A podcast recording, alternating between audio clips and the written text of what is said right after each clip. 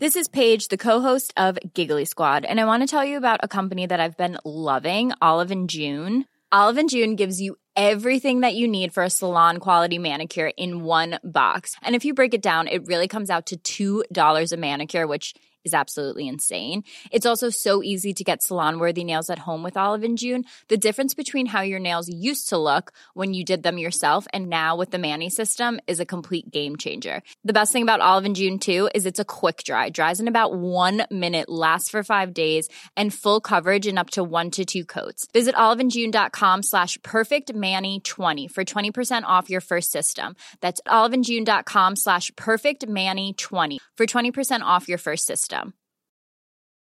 Ever catch yourself eating the same flavorless dinner three days in a row? Dreaming of something better? Well, HelloFresh is your guilt-free dream come true, baby. It's me, Keke Palmer. Let's wake up those taste buds with hot, juicy pecan-crusted chicken or garlic butter shrimp scampi. Mm. Hello Fresh. Stop dreaming of all the delicious possibilities and dig in at HelloFresh.com. Let's get this dinner party started. Ryan Reynolds here from Mint Mobile. With the price of just about everything going up during inflation, we thought we'd bring our prices down. So to help us, we brought in a reverse auctioneer, which is apparently a thing. Mint Mobile unlimited premium wireless. Ready to get 30, 30, bit to get 30, bit to get 20, 20, 20, bit to get 20, 20, bit to get 15, 15, 15, 15 just 15 bucks a month. So, Give it a try at mintmobile.com slash switch. $45 upfront for three months plus taxes and fees. Promo rate for new customers for limited time. Unlimited more than 40 gigabytes per month. Slows. Full terms at mintmobile.com. Has your journey with osteoarthritis been a bumpy one? Have you come to a fork in the road and chosen a treatment option or a decision choice that you otherwise have come to regret? But I think importantly, have you learnt from that fork in the road? Have you gained insight from making that decision? And or could we learn from one another? Do your fellow people with osteoarthritis and the stories that they tell, can that inform your journey? On this week's episode of Joint Action, we'll be chatting to Steve O'Keefe and his experience with living with osteoarthritis and his passion and persistence in finding a cure.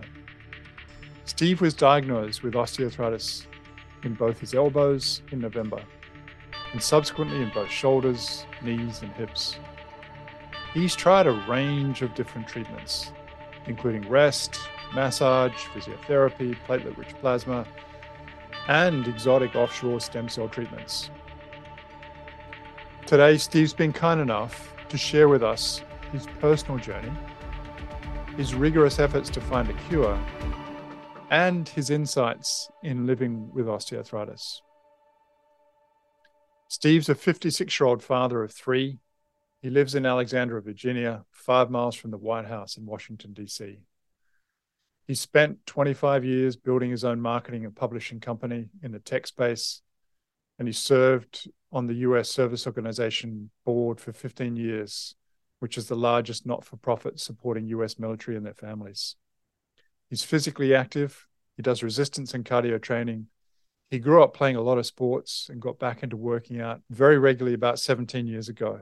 He's got osteoarthritis in both his elbows and subsequently been diagnosed with osteoarthritis elsewhere. Hello, Stephen. Welcome to the show. Good morning and good afternoon, David. Thank you for the opportunity to chat. No, great pleasure. And it's, a, I think, a really important story. And I think something that hopefully others can learn from your experience and the journey that you've been on. But before we get into that, just wondering if you could share with the listeners a little bit more about your background and what a typical day looks like. I am retired. So I spent 25 years building and running a tech marketing and publishing firm in Alexandria, Virginia. So I'm just outside of Washington, D.C. And I'm pretty much on a quest full time to try and work out how to deal with this arthritis situation. Yeah, and that's obviously how we met through the US Arthritis Foundation. We linked up, and uh, you know, I think part of that was really just your enthusiasm about pursuing something, and I think it's a really interesting story, and again, something that hopefully, hopefully, we'll get into a little bit more. Now, when you're not pursuing the osteoarthritis question, what do you enjoy doing? Uh, I like to work out as best I can given my current situation. I've got three children, two of them in college, uh, one of them in high school. So hang out with them. We have a dog. I like to to walk Finley with my wife. So uh, yeah, those types of things. Yeah, no, superb. And you know, I, I think we'll hopefully get into a little bit about your experience living with this illness in a second. For your description of yourself, if you had to choose five words to describe yourself, what would they be? I would say persistent, curious, persistent, persistent, and persistent. and great, great qualities to have. I think, particularly as you're passionately trying to pursue uh, this journey of osteoarthritis. Now, let's talk a little bit about your experience with this uh, illness. How did you come to develop osteoarthritis? It's a curious question. I'm not sure. I have worked out for years, was very active as a kid growing up, and started lifting weights when I was about 39. I'm 56 now, so very regularly. I had some minor joint issues. I had some PRP, I had some stem cells in the knees, um, and the like. And I really looked at these treatments as sort of a pit stop. I would just pull in, get a treatment, and go back out. And you know, nobody mentioned the word arthritis to me until November of last year when I went into a meeting with a consult with an orthopedic surgeon, and he told me that I had devastating arthritis in both elbows. Yeah, it's a day I'll never forget. Now, just let's unpack that a little bit further. So, you know, obviously, from a, the reason you developed osteoarthritis, and just looking at you now, and obviously never met you in person, but you don't have, I guess, the most common risk factor, that being a person above a healthy weight, but have you been above a healthy weight at some point in your life? No. No. Any family history at all that you're aware of? No. No substantive joint injuries that you've ever had at any period of time? No. In fact, um, you know, when I subsequently, and I've met with a lot of orthopedic surgeons, I don't really like any of them, to be honest. But, you know, the first question is, well, did you fall off a motorcycle? Did you have some kind of significant trauma? And the answer is no. Yeah, and so the, the, most common risk factors are the ones that we've just spoken about. So that would be being above a healthy weight, a joint injury, and a family history. But underneath that, there's a range of other risk factors that you know we could probably dig into at some point in time, but includes you potentially having a genetic mutation, having occupational risk, which I doubt, given what I know of people who work in your business, would likely put themselves at risk of, of osteoarthritis and so, you know, I think it's it's important, I guess, to recognize that sometimes we never work it out. But I guess the critical thing is that you've now got this illness. And, you know, I think part of the journey for you is not only working out how you got it, but probably most importantly, what you do about it from here. When you said you saw the surgeon, they used the word devastating. Is is that true? Yes. He told me I could never do another push up, never do another pull up and the journey the journey continues. I mean, so I went out and got X-rays and MRIs of my other joints um, immediately after I found out that I had arthritis in my elbows, and the, and the elbow arthritis is in the radial capitellum joint, which I didn't know that I had a radio radial capitellum joint, and I subsequently found out that I have arthritis in my shoulders, uh, in my knees, and I also have a hip impingement, and all of those are bilateral. And do you get symptoms from all of those areas? Uh, I get symptoms from the from the knees with a lot of cracking and popping and some pain. I get a lot of cracking in my shoulders as well. So uh, let me just say, I was so pleased when I found your podcast because it was me and Google against the world. And I spent a lot of time Googling and contacting people. And I've met with a lot of very interesting people. But having that on ramp would have been super useful to me in November of last year. One of the things I thought was frustrating, sorry, in one of those podcasts was a very nice doctor, and he gave a very compelling story, but he said people should not get x rays and imaging done of their other joints, which I think is completely crazy, by the way. And I thought it was also interesting that he said that he had done it and then he wishes that other people didn't do it. I think you have to do it. I don't understand why anybody wouldn't. Yeah, and I think it's it's complicated, but so let's let's dig into that a little bit further. So you've obviously gone off and you've pursued getting imaging done of multiple joint areas, some of which you're getting symptoms from, some of which you're not. I think for a lot of people, they're given the message not dissimilar to what you're given that if you've got imaging and you've got quite bad osteoarthritis in different joint areas, that you're told not to use that particular part of your body, which is really the wrong message. And or I think a lot of people, when they have marked features structurally of osteoarthritis on imaging studies, they're told, well, you know, you've got a tear in the meniscus, or you've got some roughness in the cartilage, or you've got some thickness of the synovium, the lining of the joint, and that we should probably go in and clean those areas up arthroscopically. And we know for a fact that that's not necessarily going to be in the best interest of the patient. And so I think the the story that I, I guess I often see in clinic, and the reason I might get imaging done is if it were to change the management that I'm going to pursue with that person. And so if the imaging is going to either A, discourage them from participating in activities that they otherwise should be doing, or B, drive them towards a surgical intervention that we know is not going to be serving them well longer term, then there's no benefit from a diagnostic perspective in getting the imaging because we should be able to diagnose that clinically based upon how you present. So that's your history, the features on examination. We should be able to diagnose osteoarthritis with pretty good sensitivity and specificity just using our simple clinical tools without the benefit of imaging and without the risks that imaging ensues as far as discouraging you from being active or encouraging you to pursue a surgical intervention.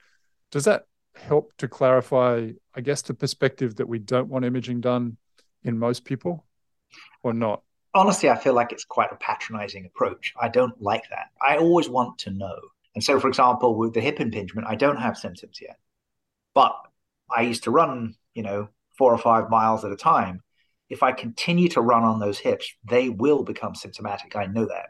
So I've had to substitute that for riding an elliptical machine, which I really don't love. But you know, I think there are some modifications that you need to make in order to, you know, stopping exercising altogether is obviously not a good idea. And you know, in terms of I have meniscal tears, I've had them for years. I'm not planning on having those um, operated on. I don't think that's going to solve the problem.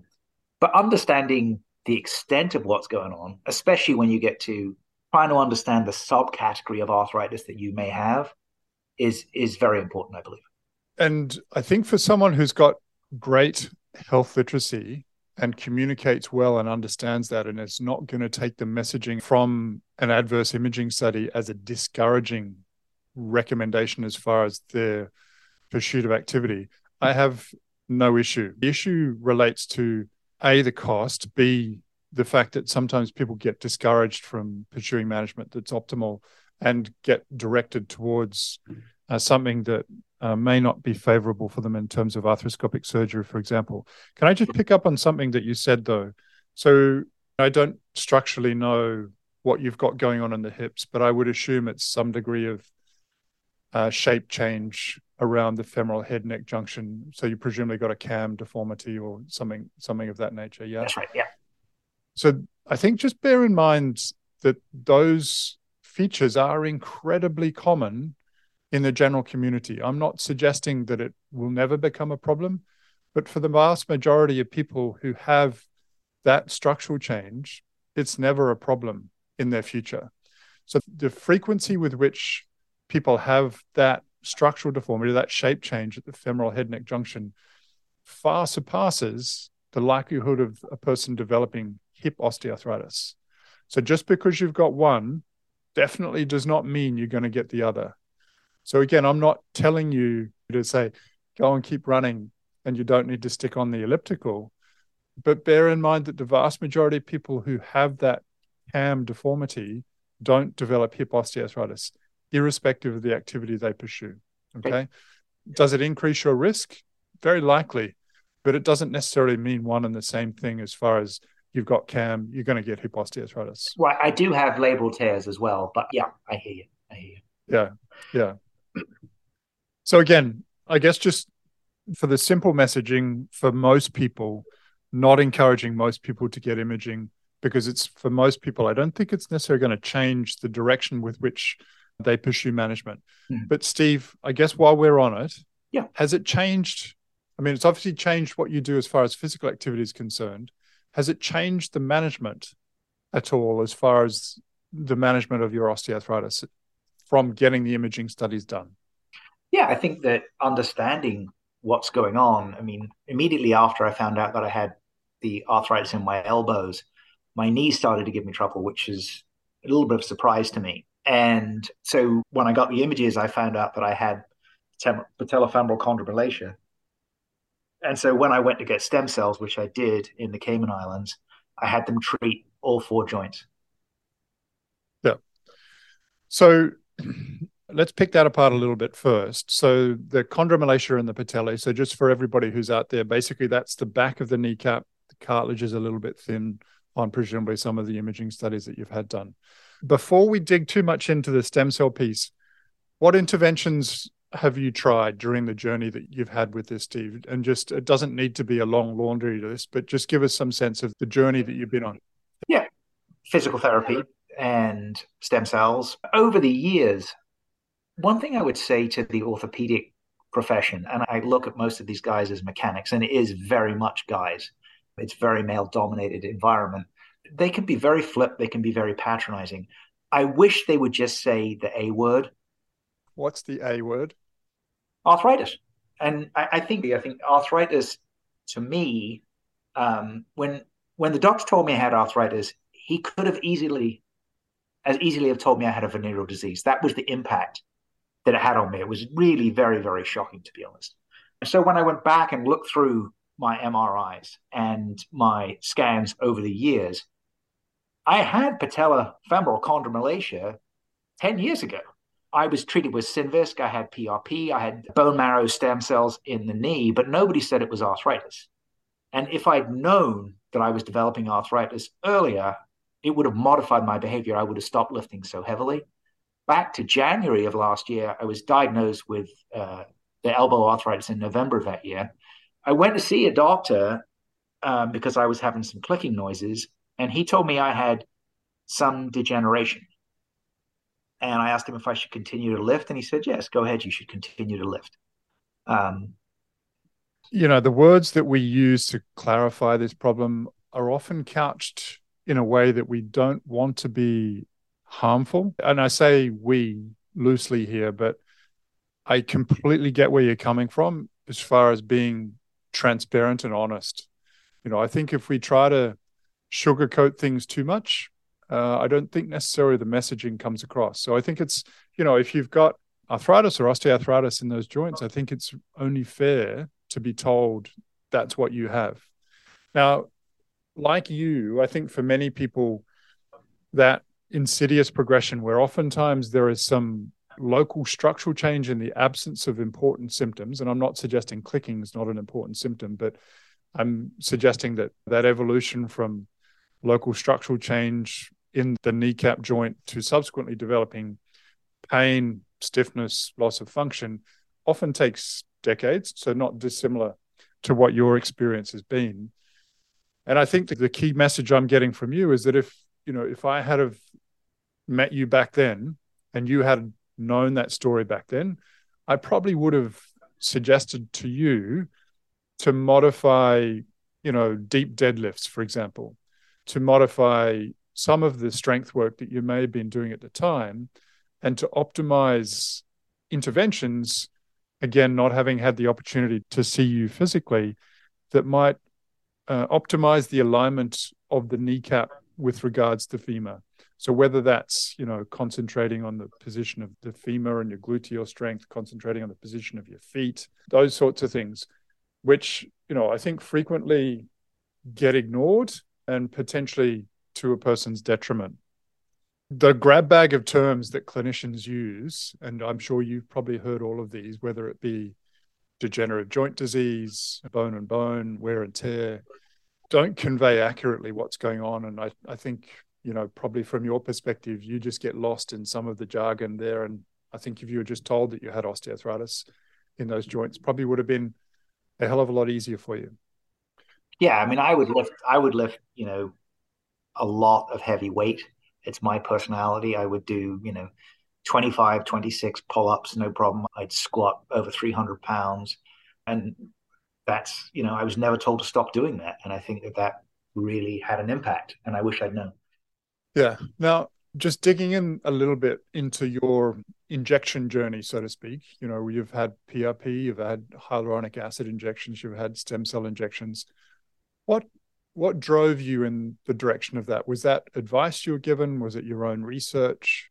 Um, and do you mind, I guess, elaborating a little bit on, you know, particularly if it was driven by clinicians, how much it cost and where that money went, as far as you're aware? Yeah, I mean, I've had I had PRP, bilateral PRP for uh, golf and tennis elbow. I had PRP in the shoulder for a labral tear. Um, I had bone marrow stem cells in my left knee, 45 injections in a week, very painful.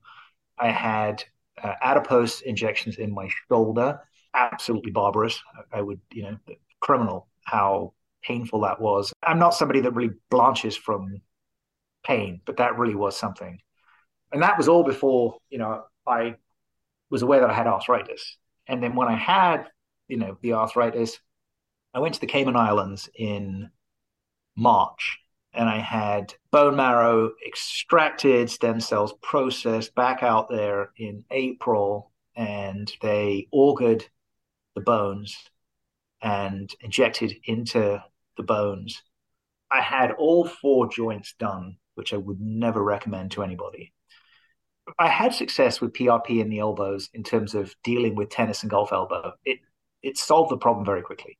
I think it probably masked a bigger problem that was going on there, to be quite honest. As far you know, the, the thing that's challenging is if you're in a situation where there's nothing to do, what do you have to lose? In terms of cost, the adipose stem cells in the shoulder were about ten thousand dollars. The most recent course, which was both elbows and both knees, was $39,000. I think the frustrating piece of it is you feel like you're kind of being scammed by some of these doctors, and they lead you up the garden path in terms of what you can expect. And they've even, you know, in writing said you will get better. This notion that you, know, you will have these stem cell injections and everything will be back as it was before um, is inferred. Yeah, and I, I, would imagine from your perspective, your motivation to pursue it would have, in large part, be driven by the verbiage that gets used in their confidence about the benefits or not of the injection. And when they, you know, when they said this is going to help you or whatever it is that they said, and this is going to cure your problem, did they talk at all about the evidence in terms of efficacy, side effects in numbers that were clear as to the fact that they were being honest and transparent about these interventions, whether that be the stem cells or or PRP? I think so. In fairness, I have had success with PRP historically. I think surgeons are very arrogant, um, to be honest, and they'll throw stuff around. And these regenerative guys are, you know, jocks. Um, and so they'll they'll throw it out there. No, there was no specific evidence provided. I mean, would I do it again if I were back then? Yes, I would. I would, you know, I, it's impossible to say, knowing what I know now, um, would I do it again? Probably not. But if I was back where I was, I would do it again. I, you know, if, if there's a chance of, of finding a cure, I, w- I would do it again. Yeah, and I think that's you know one of the main reasons why I really wanted to chat to you today is that you know, I think your journey is incredibly illustrative. You're not alone in pursuing interventions and paying a lot of money for osteoarthritis management. And the journey that you've been on, hopefully, has uh, been educational and informative about what works and what's not working, and hopefully, what's going to be beneficial for you longer term. I'm, and I'm not suggesting uh, with that response that you necessarily have the complete answer as to the way you're going to manage your osteoarthritis moving forward. And and I guess that's in, in part where I'd like to dig a little bit further. You know, obviously there's a substantial cost. Uh, you've gone through substantial pain in having these various therapies. Are there other downsides from your perspective in terms of, you know, not having pursued other treatments that may be more effective, or are there other downsides that you're aware of? Downside? No, I don't think so. I mean, I think that's also something that is compelling because I feel like my knees are honestly probably worse after doing the stem cells than they were before, although it's difficult to quantify. The place that I've gone, um, David, is pursuing the science, and I think this has been, uh, you know, a very interesting journey. And we chatted a little bit about it. I think that the paper that you sent me on disease-modifying osteoarthritis drugs was really, really valuable because I had been Googling and, you know, I found, I want to talk a little bit about what's going on in Basel, Switzerland, but, you know, I found a series of treatments out there that are promising and understanding the science. This has been a real odyssey for me. Yeah. Yeah. And I, I, you know, I, I think it's fascinating listening to you and looking at the journey that you've been on and that discovery. I guess just to to touch upon a couple of points before we get into the disease modification piece. The, the standard parlance that I currently use when I'm talking about both platelet-rich plasma, so that's the PRP and the stem cells, is that we don't currently have sufficiently rigorous evidence to advocate that people do that for their osteoarthritis. Is that to say that long-term neither of them are likely to show effects? No, it just means we don't currently have the evidence. So if you hear me talk, I'm never going to be advocating for stem cells or PRP until we have better evidence. And we're doing research in this space, and hopefully we'll be able to generate evidence that will change and guide the treatments down the track. Now, Steve, you're you're right in trying to point out the promise around this whole area of disease modification, and it's a rich it's a rich area of research interest of ours and and other groups, and there's lots of active trials going on in this space, and some of them definitively at least from my perspective, show a lot of promise. So we've demonstrated now with a couple of different interventions that we can definitely modify structure. And there I'm, you know, alluding to trial results that have come through from both sprifermin, uh, demonstrating benefits in terms of cartilage thickness. The BioSplice product, I always struggle with the name, has also demonstrated some structural benefits in subgroups of people, similar to the sprifermin product as as has the product that TissueGene is developing, and you know others. So we I'm just grabbing a few. So we can definitely show that we're able to modify structure, and structure here that I'm referring to is the preservation of cartilage thickness, typically in the the tibiofemoral joint, so in the inside compartment, the medial compartment of the knee everything's about the knee. That's everything I've learned, or you know, it seems like that's the real focus. Yeah, and uh, you know, and I humbly apologize for that, but that's where a, a substantial amount of the community burden is, and hopefully, once we're able to demonstrate things in the knees, then we'll be able to move move on to other joints.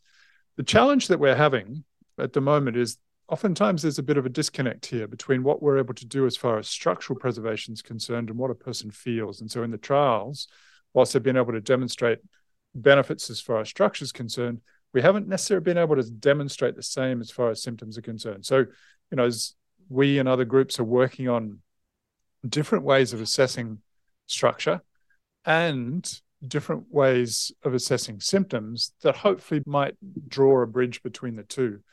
But it's an incredibly promising area of research and hopefully something that uh, will lead to registrable drugs that people will be able to access I would hope, within the next five years. Right. I mean, I think we need to get out of the lab into the clinic. And I think that, you know, I wish I knew nothing about arthritis. I wish that I couldn't spell it, I couldn't smell it, and I couldn't feel it. But none of those are true. And so I am completely focused in terms of how do we drive this forward? I think one of the things that I've learned, the more I learn, the more disappointed I am, is that osteoarthritis is not one disease. It is a multifactorial disease. And, you know, not to get into too much jargon, because I know we didn't want to do that, but understanding like phenotypes, endotypes, understanding what slice of this disease you have seems to me to be critical in terms of finding a cure. Yeah, and I think we're only just beginning to understand the importance of that and potentially to develop resources that will help to identify subgroups of people that might be more amenable to particular types of therapy. And that's the theratype story that, you know, I think the oncologists have been on for a long period of time that we're really just beginning. Now, Steve, you've you've gone down this rabbit hole a fair way and you touched upon some of the products that you find more interesting. From a mechanistic perspective, are there things that you find particularly appealing and or and knowing full well that some of the people that listen to this podcast are scientists are there pathways that you think we as a scientific community should be pursuing more strongly I don't know if I'm qualified, honestly, to answer that question. I can provide the perspective of the customer. And, you know, my whole career has been focused on taking new technology to market. Uh, you know, I've testified on both the House and Senate side in the U.S. in front of the Congress. Um, I'm a jack of all trades and a master of none. But I think bringing the patient's voice into the equation, I think that the orthopedists that essentially want to replace joints as quickly as they possibly can and move on to the next thing. I think orthopedists see, you know, everything to them, you know, as a nail because all they have is a hammer. So I think bringing the patient voice into the equation, having conversations about things like stem cells and where they fit is, you know, very, very important. Yeah. And are there parts of the journey I mean, you've you've mentioned orthopedists a few times, but are there parts of your journey that you've been quite dismayed about? Whether that be, you know, the the myopic focus of particular clinician groups, whether it's the fact that you have to go in so many different directions to get the treatment that you're after. I think that the absence of information for a patient who is diagnosed is really terrible. And you know, like I said, I found your podcast. I, I you know, I googled arthritis everywhere but Sunday, but I didn't find your podcast for a year. And that should have really been the first place that I went to get educated because I spent so much time reading, you know, paper after paper after paper and really not understanding what was going on. There needs to be an on ramp for the stuff, and I think needs to be more advocacy.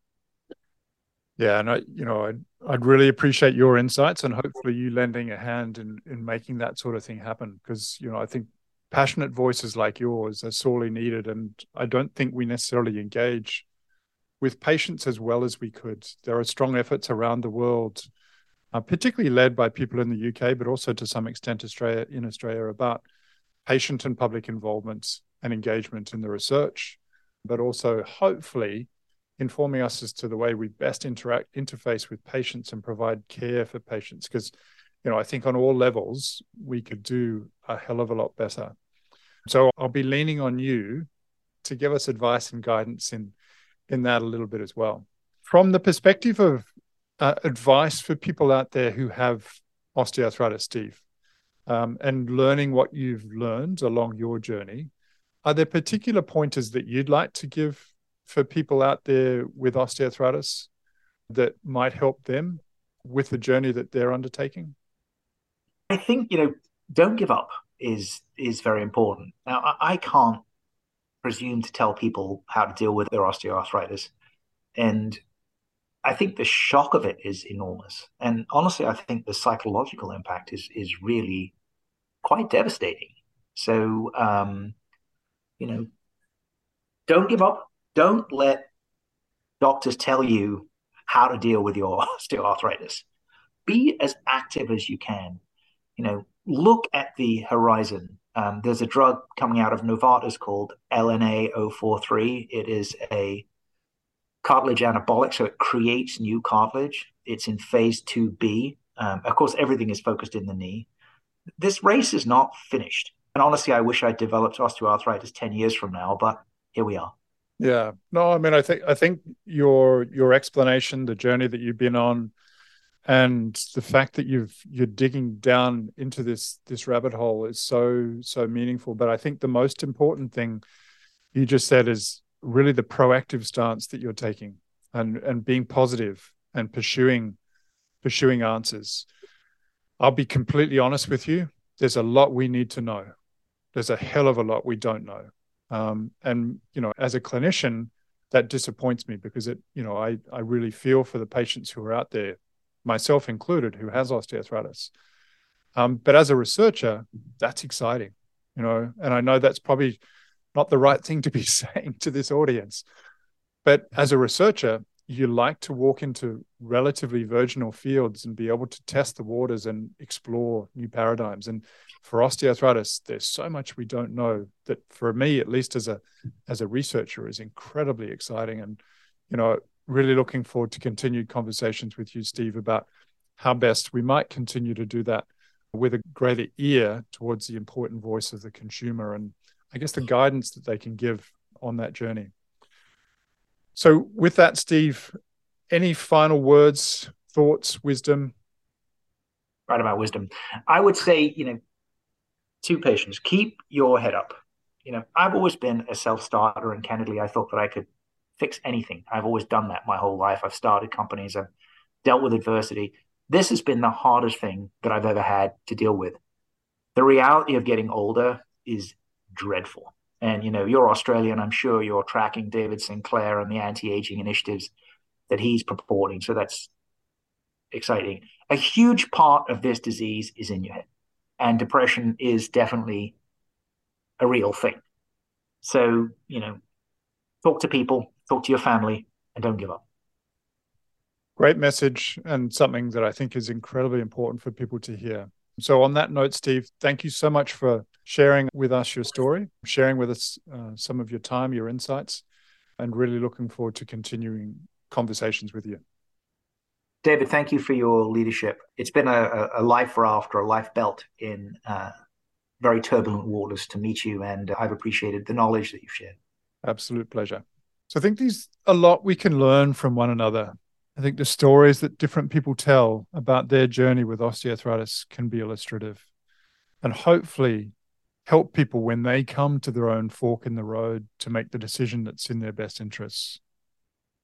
I think it's important for me to say that Steve's journey is illustrative, it's his own individual journey. And just because he's had adverse or positive experiences with one thing or another does not necessarily mean it's going to translate to you. I similarly cannot advocate for any of the treatments that Steve's mentioned that he's passionate about, but again, this is an incredibly promising area, and hopefully, one or more of those will come through in pivotal trials and demonstrate benefits to you as a consumer with osteoarthritis. So, again, it's an illustration. It's hopefully helpful and informative for you as you pursue your own journey. But, like Steve, I'd really encourage you to be proactive in pursuing an answer, finding out what works best for you, and supporting others around you. I think that part of the puzzle here and trying to find peer support and support the cause of osteoarthritis is critically important. Thank you again so much for your attention today, for your continued support of the podcast, and really looking forward to talking to you again soon. Between now and when we next speak, please take care of yourself, and if you have the chance, someone else as well.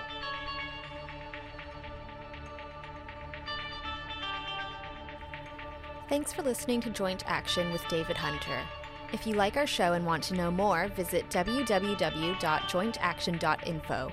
If you have any questions, you can email us at hello at jointaction.info and follow us on Twitter at jointactionorg. This podcast was hosted by David Hunter, edited by Vicky Duong, music produced by Jordan Hunter. The information posted on this podcast is not intended to diagnose, treat, cure, or prevent disease. Anyone seeking medical advice should consult a health professional.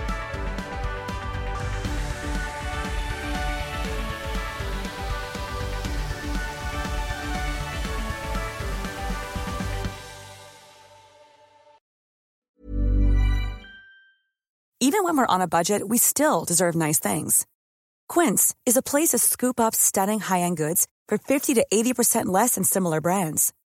They have buttery soft cashmere sweaters starting at $50, luxurious Italian leather bags, and so much more. Plus, Quince only works with factories that use safe, ethical, and responsible manufacturing. Get the high-end goods you'll love without the high price tag with Quince. Go to quince.com slash style for free shipping and 365-day returns.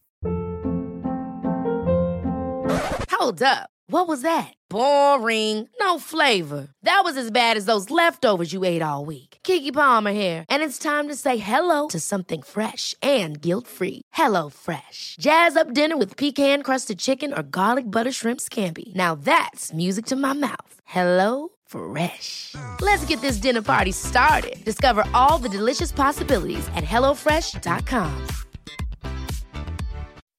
When you make decisions for your company, you look for the no brainers. If you have a lot of mailing to do, stamps.com is the ultimate no brainer. Use the stamps.com mobile app to mail everything you need to keep your business running with up to 89% off USPS and UPS. Make the same no brainer decision as over 1 million other businesses with stamps.com. Use code PROGRAM for a special offer. That's stamps.com code PROGRAM.